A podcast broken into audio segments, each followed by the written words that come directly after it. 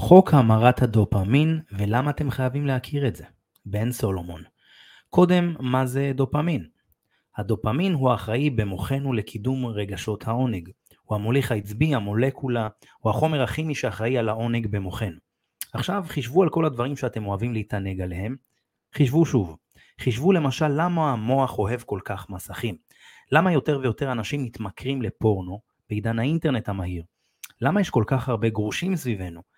למה אפליקציות כמו טינדר כל כך מצליחות, ואיך הן שינו את התפיסה שלנו לחלוטין. אנחנו פשוט מכורים לתענוג מהיר. שכחנו מה זה לעבוד קשה בשביל לקבל תחושת עונג. מבחינת המוח, המסכים הם גן עדן לדופמין זמין מבלי שיתאמץ. לחיצת כפתור ואתם בממלכת הדופמין. זה לא סוד גדול שכולנו רודפים אחרי מנת הדופמין שלנו. יש שמשתמשים בסמים בשביל להגיע למנה הזו, יש שקוראים את עצמם בחדר הכושר, יש שצופים בפורנו ויש שמרגילים את עצמם ליהנות מהקיים ולהרחיב את היש. הקיים אצלם הוא גוש של דופמין שלא תלוי בתוצאות אלא בתחושת ההישגיות של הפעולות והדרך למטרות שלהם. הדופמין אצלם מגיע ממקום של מודעות ולא מפעולות ספונטניות ואוטומטיות שבדרך כלל מזיקות. לדעתי האופציה האחרונה היא האופציה שכולנו צריכים לשאוף אליה. אני נופל בה המון, אבל היא האופציה, היא, היא המצפן שלי. אני נופל גם מלא פעמים בהתמדה בדברים מסוימים, אבל אני לא מוותר כל עוד הגדרתי מטרה מסוימת. לכולנו זה קורה, אנחנו הרי בני אדם. ככל שהשימוש בפעולה שמספקת לנו דופמין נהיית יותר אינטנסיבית, כך ההתמכרות לפעולה שמזרימה לנו דופמין גדלה. אז למה שלא נתמכר לטוב? אתם מבינים? אותו המנגנון אנחנו מנתבים. מה מצאתי שיכול לעזור לכם? אז ככה, אני קורא לזה קופסת דופמין מקדמת. אתם צריכים לאסוף כמה חטיפי אנרגיה בתוך קופסה דמיונית, אפשרי גם לייצר קופסה פיזית עם פתקיות, כל פתקית מקדמת אתכם לעבר המטרות שלכם, זה יקדם אתכם בזמן שההרגל רוצה לדחוף אתכם לפעולה שתייצר דופמין, אך תפגע בכם בטווח הרחוק. דוגמאות לחטיפי אנרגיה, חוק המרת הדופמין בפעולה. פעולות ספורטיביות נמרצות במשך 2 או 3 דקות שיסיטו אתכם מההרגל שאמור להזיק לכם. לדוגמה, אם בא לכם לצפות בפורנו או לשרוף זמן עכשיו על המסכים, קומו ועשו שכיבות צמיחה. תרגילי מתח, שימו נעלי ספורט וצאו לרוץ כמה דקות, זה ממש 2-3 דקות. הדבר השני זה כתיבה וקריאה. כשיש הרגל רע שמוביל לדופ... לדופמין, כותבים אותו מיד וקוראים משהו שאמור לבטל את ההרגל. הוכח שזה מאוד עוזר ומעלה את המודעות לנזק ולהפסד. אם אתם סבבה עם קריאה, הסתובבו עם ספר שנותן לכם בוסט של אנרגיה וקראו בדיוק 2 או 3 דקות.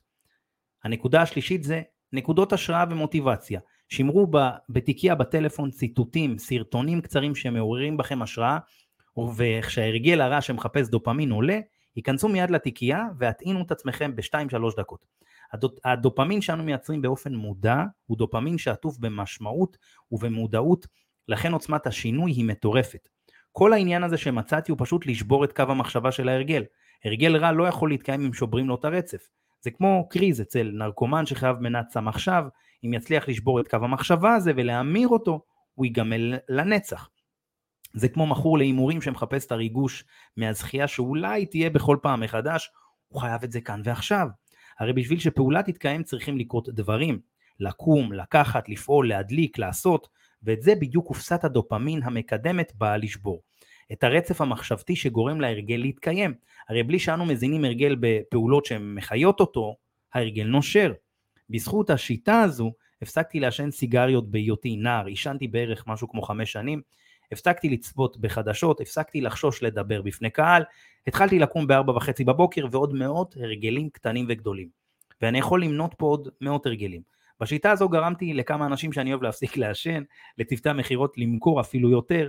איך קשור מכירות ודופמין? תשאלו שוב. אם נהיה מודעים לחוק המרת הדופמין, נדע להמיר את, הדו, את הדופמין הרע לדו, לדופמין הטוב שמקדם אותנו. תישארו ערניים ושאלו את עצמכם כשאתם בהיי, זה דופמין טוב או רע? ככה אט אט יישבר הרצף. בואנה, המילה הזו דופמין נתקעת לי על הלשון, אבל נראה לי הבנתם את המסר.